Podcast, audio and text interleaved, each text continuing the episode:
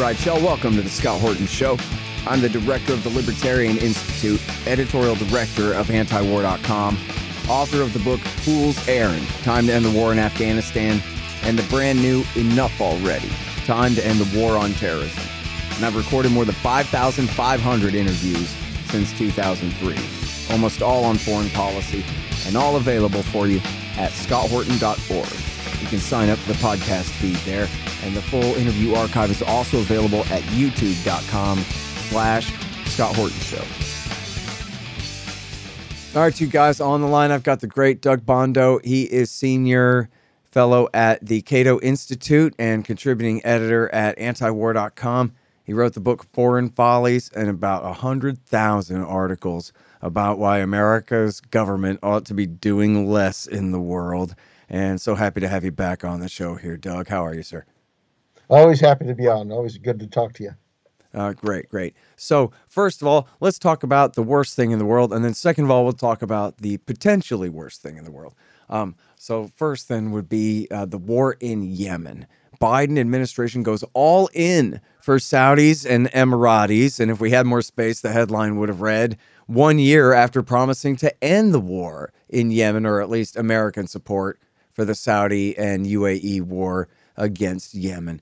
So, what is this escalation to which you refer? Well, what we see is we're now putting F uh, you know 15s over there so we can shoot down drones from the uh, you know the Houthis. The USS Cole is going to be moved to a more advanced position, and, and beyond that, they're talking about declaring the Houthis to be a terrorist organization, just as the Trump administration had done. And actually, coming into office, one of the good things they did was eliminate that designation. Now they're debating putting it back on. But the big thing is putting, you know, actually U.S. forces in that really would be shooting for them, you know, against, uh, you know, the Houthis, against the Yemeni insurgents. That is a step, you know, up that we have not had in the past. Yeah, and I guess they did send the F 22s to the UAE. So I guess that means, I mean, it was funny the way I read it. They spun it like it was some kind of anti aircraft. Like what? They're going to shoot down drones or something? Sounds more like they're going to be used for airstrikes inside Yemen, do you think? I guess they're going to hit drone bases with U.S. jets? know, I I mean, they presented it as being a defensive measure to shoot down drones. I think for them to actually put U.S. forces directly into action, I mean, that would be an, incre- an incredible escalation. Yeah. That, How do you shoot down a drone with an F 22? Isn't it, doesn't well, a drone travel like 20 miles an hour or something? Yeah, I mean, and the I mean the problem, you know, they, they travel real low. I mean, I mean, it's trying to the idea of kind of buzzing. Uh, you know, I don't know how they planned on doing that. If there's if there's a te- maybe if they're over the ocean, I, if they, I mean, I can't imagine doing it over developed territory. It's very hard to see how they would do that. I don't know. No, I mean, I agree. It, it sounded very strange, but I don't believe that this administration wants the blowback that would come from directly intervening in the war. I mean, because this would allow this would be something a dramatic change from even Trump and to be uh, allow people to accuse you of being more warlike than Donald Trump, even though he didn't start any new wars, ironically. But still, for the, for Biden, I think it'd be the last thing he needs is that kind of controversy. That would reinforce the whole debate over Yemen. It would bring it to a whole new level, uh, and I think it'd be much tougher for him. You know, there are some Democrats who will vote and say, "Yeah, yeah, you know, send weapons to the Saudis, you know, let them kill people. We don't care." But if suddenly American jets are doing the, you know, the shooting and the killing, wow. Yeah, it's just amazing. Now, in your piece, you clearly identify the Saudi and UAE side, parentheses USA, as the aggressors here. And uh, I'm not sure if you're aware of this, but I think it's pretty important actually that uh, recently our friend, uh, the comic Dave Smith, was on the Joe Rogan show and gave a little spiel about Yemen for a while. And that got quite a bit of attention. And then what happened was there's this other very important internet show with millions of viewers, the Tim Pool show, that had a conservative Republican congressman on there who said, "Oh, this Smith guy doesn't know what he's talking about. Everybody knows that what's going on here essentially is that Iran has invaded Yemen and the Saudis are trying to prevent the horrible Iranians from taking over this place. And that's what old uh, Dave Smith doesn't mention. So I wonder if you could talk about what is the truth of Iran's role in the Yemen war as you understand it. Are the, are the Houthis an invasion force from Persia? yeah, yeah. If you listen to you know the, the Saudi lobby, you'd certainly think so. no, it's it's quite outrageous. I mean, look, let, us be clear. The Houthis, uh, you know, the, the group's na- formal name is Ansar, you know, uh, Ansar Allah, uh, and it's called Houthis because that was the name of the first leader who was killed as part of kind of early uh, uh, early revolt. Yeah, this is not a friendly organization. This is not one that we would welcome in America, and it's not a pro-liberty organization. We have no illusions about that. It treats other Yemenis pretty badly. It's committed its own atrocities. So, I mean, no one should be out there saying, "Oh, aren't these wonderful people?" They aren't, nor are the Iranians. But uh, the Houthis are Yemeni.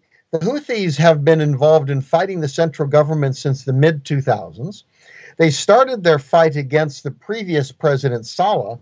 Now, he was tossed out as part of the Arab Spring.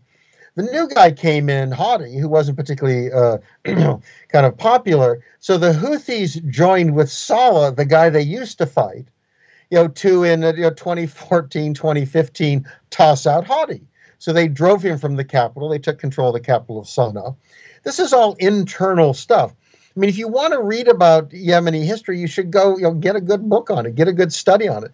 You know, the specialists out there affirm, eh, you know, the, the Houthis are not Yem, are not Iranian proxies. The Houthis are, I mean, they're they're called Zaydis. They are Shia, but they're not the same kind of Shia as Iran. And now the distinctions utterly escape me, but there is a difference that is significant. They're actually closer to Sunnis than other Shia and you know they've never been controlled by Iran. The, these are folks who come from you know very much Yemen. And you know, the history of Yemen, I mean, you go back about 60, 70 years. I mean, there one of them was the kingdom, excuse me. One of them is a British protectorate. There are actually two of them. You know, people talked about South and North Yemen. At one point, the Egyptians were shooting at the Saudis because the Saudis were supporting the royal government against the military insurrection that was supported by the Egyptians. And eventually, both those guys got tired of it, and the, the royals got got beaten anyway. You know, they eventually united the two countries, and then all of the fighting basically went internal. That's when Saleh took over. I mean, there's a there's a history here of decades of internal fighting, confrontation, trouble, discord, etc so I mean, it's a very complicated situation. The Houthis are part of that, and they're part of that internally. Now, the uh, in so in 2015, the Saudis decided. And this is when uh, you know our friend Mohammed bin Salman. At that point, he wasn't crown prince yet. He was deputy crown prince, took over as defense minister, and apparently decided he'd show how tough he was. So he figured he'd have a short little war kick out these insurgents, put Hadi back in power. You know, they won't have a puppet ruler who's going to listen to you, put him back in power, and it'd show how great they were. And this is supposed to last a few weeks, and everything was supposed to go swell. Well, that was seven years ago. So obviously things didn't go terribly well. So the Iranians show up. Why? Well, because the Saudis, who are supported by the most powerful country on earth that sells them tens of billions of dollars of weapons, plus munitions, plus services those weapons, plus provides uh, you know personnel to provide intelligence, plus early on was providing refueling for the planes. You know, so the Houthis needed some weapons, so the you know Iranians were happy to oblige. You know, this was you know the Saudis gave the Iranians a perfect opportunity to bleed them because it turns out the Saudi military isn't very good, and it has lost to the the Houthis. You know, so yes, the Iranians are supporting the Houthis, but guess who started supporting who first? The U.S. is supporting the Saudis. The notion that this is somehow the Saudis. In, now, the Saudis, you know, didn't want the Houthis in charge of Yemen, and you know, you know, great powers, you know, like to meddle in next door neighbors. The U.S. certainly knows that, uh, but they turned out they blundered it away. But this has nothing to do with kind of oh we've got to stop the menace of Iran. The Saudis and Yemen, uh, uh, uh Emiratis, the Emiratis and Saudis created they're the main players. They created their own coalition that at one point had uh, you know Sudan involved and some other countries. You know, th- this was all local geopolitics that actually didn't have much to do with Iran. The, the fact that Iran is involved today is a response to Saudi Arabia and the Emiratis getting involved. You know, so they create the problem, then they blame the what they're doing on the problem. You know, I mean, it's very typical. But Doug, as Hillary Clinton says, when you find yourself in a hole, you've got to grab a shovel and keep digging. oh, well, we've certainly done that. The Saudis certainly have done that. yeah, they certainly have. But so, okay, but now, worst case scenario, and I'm some guy from the Atlantic Council or some horrible thing like that, and I say to you that, hey, but you're right. Okay, you're right about everything. However, if we leave now, the Houthis are better friends with Iran than ever before. And if the Houthis just rule Sana'a uh, uncontested, and especially if they're able to conquer Aden and the rest and reunite Yemen under their rule, then they'll control the gates of the Red Sea and they'll be the Ayatollah's sock puppet then.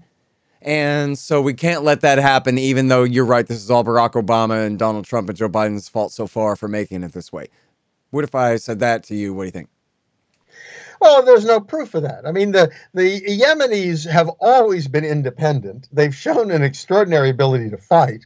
Nothing suggests that the Houthis want to be run from Tehran. I mean, you know, if you talk to area specialists, I mean, they all agree that in the past, the Houthis never have been puppets of the Iranians. You know, so there's no reason to think they're going to want to become so now. And again, this is this is where you know we and, and we certainly the U.S. has done this on occasion, where you realize that if there's you have certain interests, what you do is you talk about protecting those interests as opposed to going to war and then wondering how you protect your interests. You know that is if the Saudis had said to the Houthis, you know, hey guys, now I mean we're a little bit nervous about you all. We're, we we can live with you, but you got to realize if you start doing X, whatever X is now, X could be shooting missiles you know, at Saudi Arabia. Of course, the Houthis didn't do that until the uh, Saudis had spent years bombing, you know, uh, you know, civilians in uh, Yemen. But you know, or you could imagine the the Saudis saying, "Look, we want to make sure the Gulf traffic is open." I mean, any number of things like that. Mm-hmm. There's no reason to think that the Houthis have any interest in having you know the world come down upon them. They you know, they understand the power of the United States and Saudi Arabia and stuff. Why would they do that? What do they gain by trying to shoot up you know ships going by? their focus always has been internal. It's it's winning the internal struggle. And again, you look at Yemeni history; it's been violent and crazy for decades. You know, they they you've never seen Yemenis say, "Now is our chance. Let's conquer the Middle East." I mean, that's never been on the agenda. This is the poorest country in the Middle East today, you know, one of the poorest in the world. The idea that it's going to manage to, you know, kind of hold the region hostage, you know, is laughable. And, you know, the Saudis and the Emiratis and the U.S. all could have said, you know, we're not going to get involved, but if you guys do X, again, whatever X might be, this is what happens. You know, but instead the Saudis and the Emiratis wanted a puppet in power. You know, and what they got then was a disaster where the Houthis are winning, you know, control most of the population, uh, you know, and you know, are in a position where they could actually cause trouble in Gulf uh, traffic. Hang on just one second. Hey, y'all, the audiobook of my book Enough Already Time to End the War on Terrorism is finally done. Yes, of course, read by me. It's available at Audible, Amazon, Apple Books, and soon on Google Play and whatever other options there are out there. It's my history of America's war on terrorism from 1979 through today. Give it a listen and see if you agree. It's time to just come home. Enough already. Time to end the war on terrorism. The audiobook. Hey guys, I've had a lot of great webmasters over the years, but the team at expanddesigns.com have by far been the most competent and reliable. Harley Abbott and his team have made great sites for the show and the Institute, and they keep them running well, suggesting and making improvements all along. Make a deal with expanddesigns.com for your new business or news site. They will take care of you. Use the promo code SCOTT and save $500. That's expanddesigns.com. Hey guys, Scott Horton here for Listen and Think Libertarian Audiobooks. As you may know, the audiobook of my new book, Enough Already Time to End the War on Terrorism, is finally out. It's co produced by our longtime friends at Listen and Think Libertarian Audiobooks. For many years now, Derek Sheriff over there at Listen and Think has offered lifetime subscriptions to anyone who donates $100 or more to the Scott Horton Show at scotthorton.org slash donate, or to the Libertarian Institute at libertarianinstitute.org slash donate. And they've got a bunch of great titles, including Inside Syria: by the late, great Reese Erlich. That's listenandthink.com. So uh, I was interviewing uh, Shireen Al Adeimi, and she pointed this out to me this article by a guy named Jamal Benomar. He was the former UN special envoy for Yemen. And I already knew about this, but just not this much. And this guy wrote this whole thing about it in Newsweek, where I knew that there was some kind of compromise going on. But this guy really describes it and how he was overseeing it. The UN guy was kind of overseeing it and helping the Houthis after they seized power in alliance with the former dictator that we'd backed for 30 years, Abdullah Saleh, uh, who Hillary had overthrown, but just a few years before. And we had this long term relationship before that. Here he is allied with his old enemies, the Houthis and they sit down and they're willing to negotiate with everybody and form a coalition and a new thing and they want to create a new lower house of representatives for women and young people and what are all these proposals. Well i learned that somewhere else not here. But anyway um, they were really making progress on it is what this guy's talking about. That not it wasn't just oh the houthis have seized power in the capital city. Remember the war didn't break out until march right? So they they were there for two three months. And they knew that they can't just enslave the whole country under their rule. That they have to immediately start negotiating with all these different dominant factions in the different regions of the country and all this stuff. And they were playing ball with everybody. In other words, even from the Saudis' point of view, they didn't need to do this stupid thing. You know, that they had whatever influence they needed to retain in Yemen, they would have had enough of it to satisfy them if only they'd held their horses, kind of thing, you know? No, the Saudis had had a perfectly acceptable relationship with Saleh, and he was involved in this. And you're right, at that point, I mean, the Houthis were not in a position to conquer Yemen. I mean, the extraordinary thing is how they've gained support from a lot of other forces. Otherwise, they wouldn't be winning. I mean, the way you unify, you know, a country is have outsiders show up. I mean, Hadi called in airstrikes on his own people he's not very popular today. You know, so he's the formally recognized president, but who on earth would vote for this guy? Yeah, I mean, I mean didn't he live in a hotel in Riyadh? Exactly. I mean, he lives in luxury. Nobody pays attention to him. I mean, he doesn't have, you know, who, how who's loyal to him? I mean, down south, the Emiratis have, have worked with separatists, and the Emiratis have done their best to split the country. They've even been grabbing islands and territory, you know, for themselves. So, no, I mean, what they set in motion, I mean, you're absolutely right, is that the Houthis, you know, again, historically, I mean, you've got faction after faction. I mean, so Saleh had, you know, I mean, he, this is a guy who'd survived for decades in one, you know, a snake pit of politics, you know, in a region where, you know, who can get through that kind of tribal and religious and ethnic, you know, fighting? And he did it and you know, like he switched sides. You know, and then then they decided to switch sides again. He wanted to make a deal with the the Saudis and ended up dead. That uh, you know, this is a, a, political situation where early on the Houthis had you know no choice really but to deal with locals and come up with some kind of a reigning coalition. Again, we might not like it. But this was not going to be some group that wanted to challenge the Saudis or the Gulf or America. They wanted to rule locally. That's all they were into. And we've seen after seven years, now they are more powerful. And that's the scary thing. And it shows the unintended consequences. You start a war, you're going to win in a few weeks. It turns out, no. You know, seven years later, you're still stuck and the other guys are advancing. Yeah. Well, and it also goes to show, right, why the as we record this, neither side wants to give at all because the Houthis, as you say, are ascendant. I mean, they've had a few setbacks recently, but certainly they're not in any danger of losing the capital city or anything like that.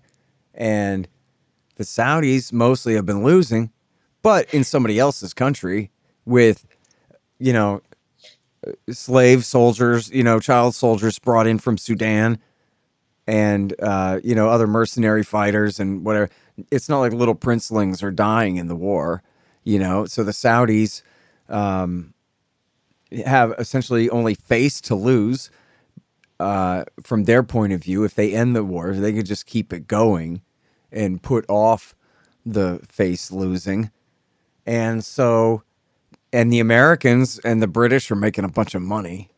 And so they don't give a damn.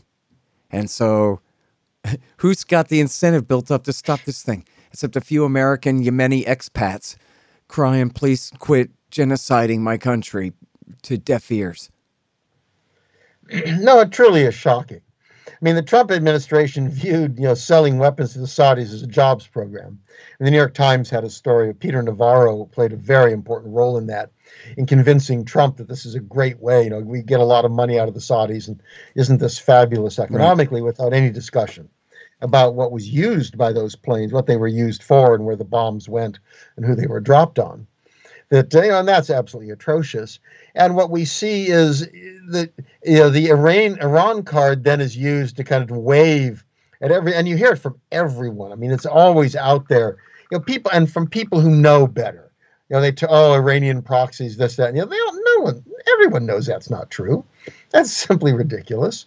They understand where this has come from, and of course, what I find extraordinary, I mean, is that the the, the Houthis are now shooting back now they're wrong to shoot at uh, civilians. I mean, so I don't I don't endorse you know like trying to blow up airports and stuff, you know, and hit cities, which they've been doing. The problem is they lack anything precision guided in the same way that the supposedly, you know, Saudis and Emiratis are doing. You know, and to have the Saudis and Emiratis come forward and saying, "Oh, this is terrible. They're terrorists. Look at this. They're bombing us." After spending seven years killing Yemeni civilians, bombing cities, bombing school buses, bombing weddings, bombing funerals, bombing commercial buildings, apartments. I mean, it's extraordinary. And that gets repeated. The, Biden administration has repeatedly criticized the Houthis for shooting, and it has never criticized the Saudis or the Emiratis when they bomb civilians. You know, that tells you that they think the lives of the royals are more important you know, or it's simply, you know, these are our buddies and we make a lot of money off of them. So I guess we shouldn't, uh, you know, kind of rock the boat. Yeah.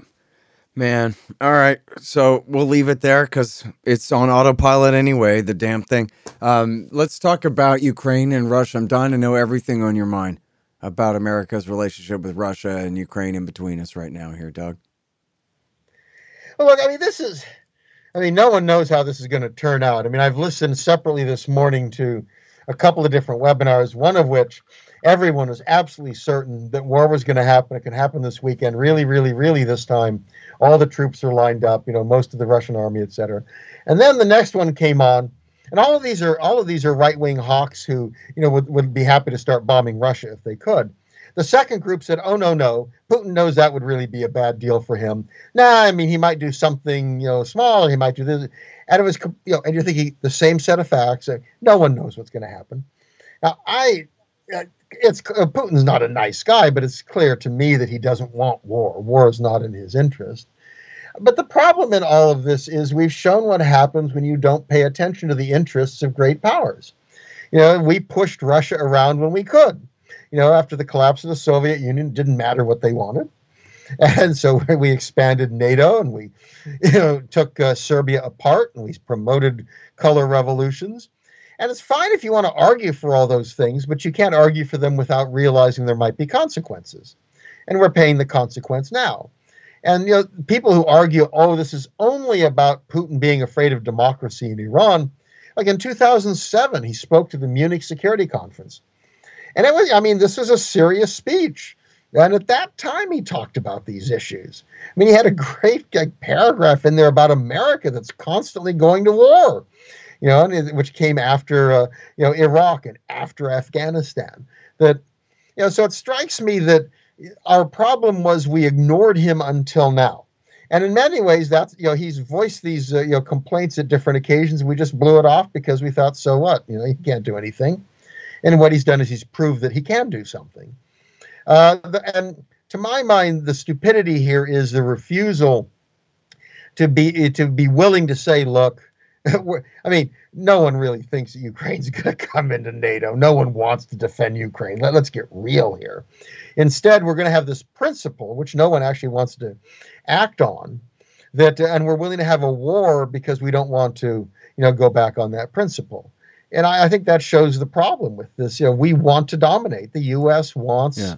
essentially, the U.S. wants a uh, an expanded Monroe Doctrine for the world. That is, the U.S. gets to dominate every country up to its border.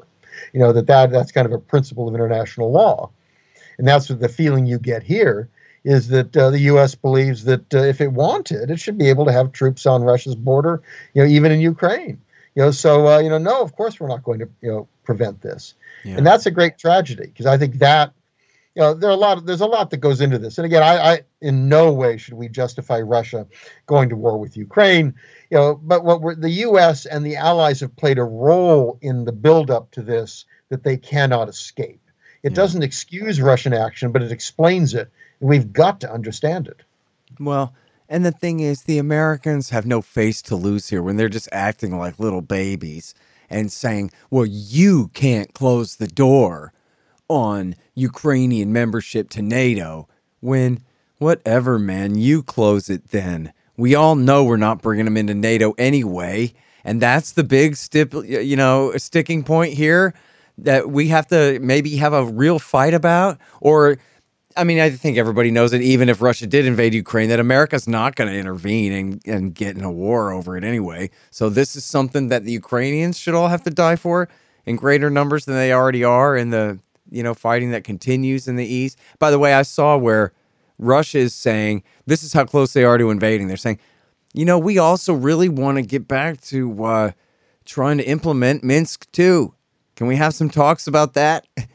because of course what they're implying there, or I guess saying outright, is that Kiev has not implemented Minsk II, where they said that they would reintegrate the Donbass, but under this, you know, greatly expanded new autonomy that the, you know, Donbass region groups sponsored by the Russians had agreed to, and that they had agreed to as well. And that was back seven years ago now, 2015, when they signed that thing.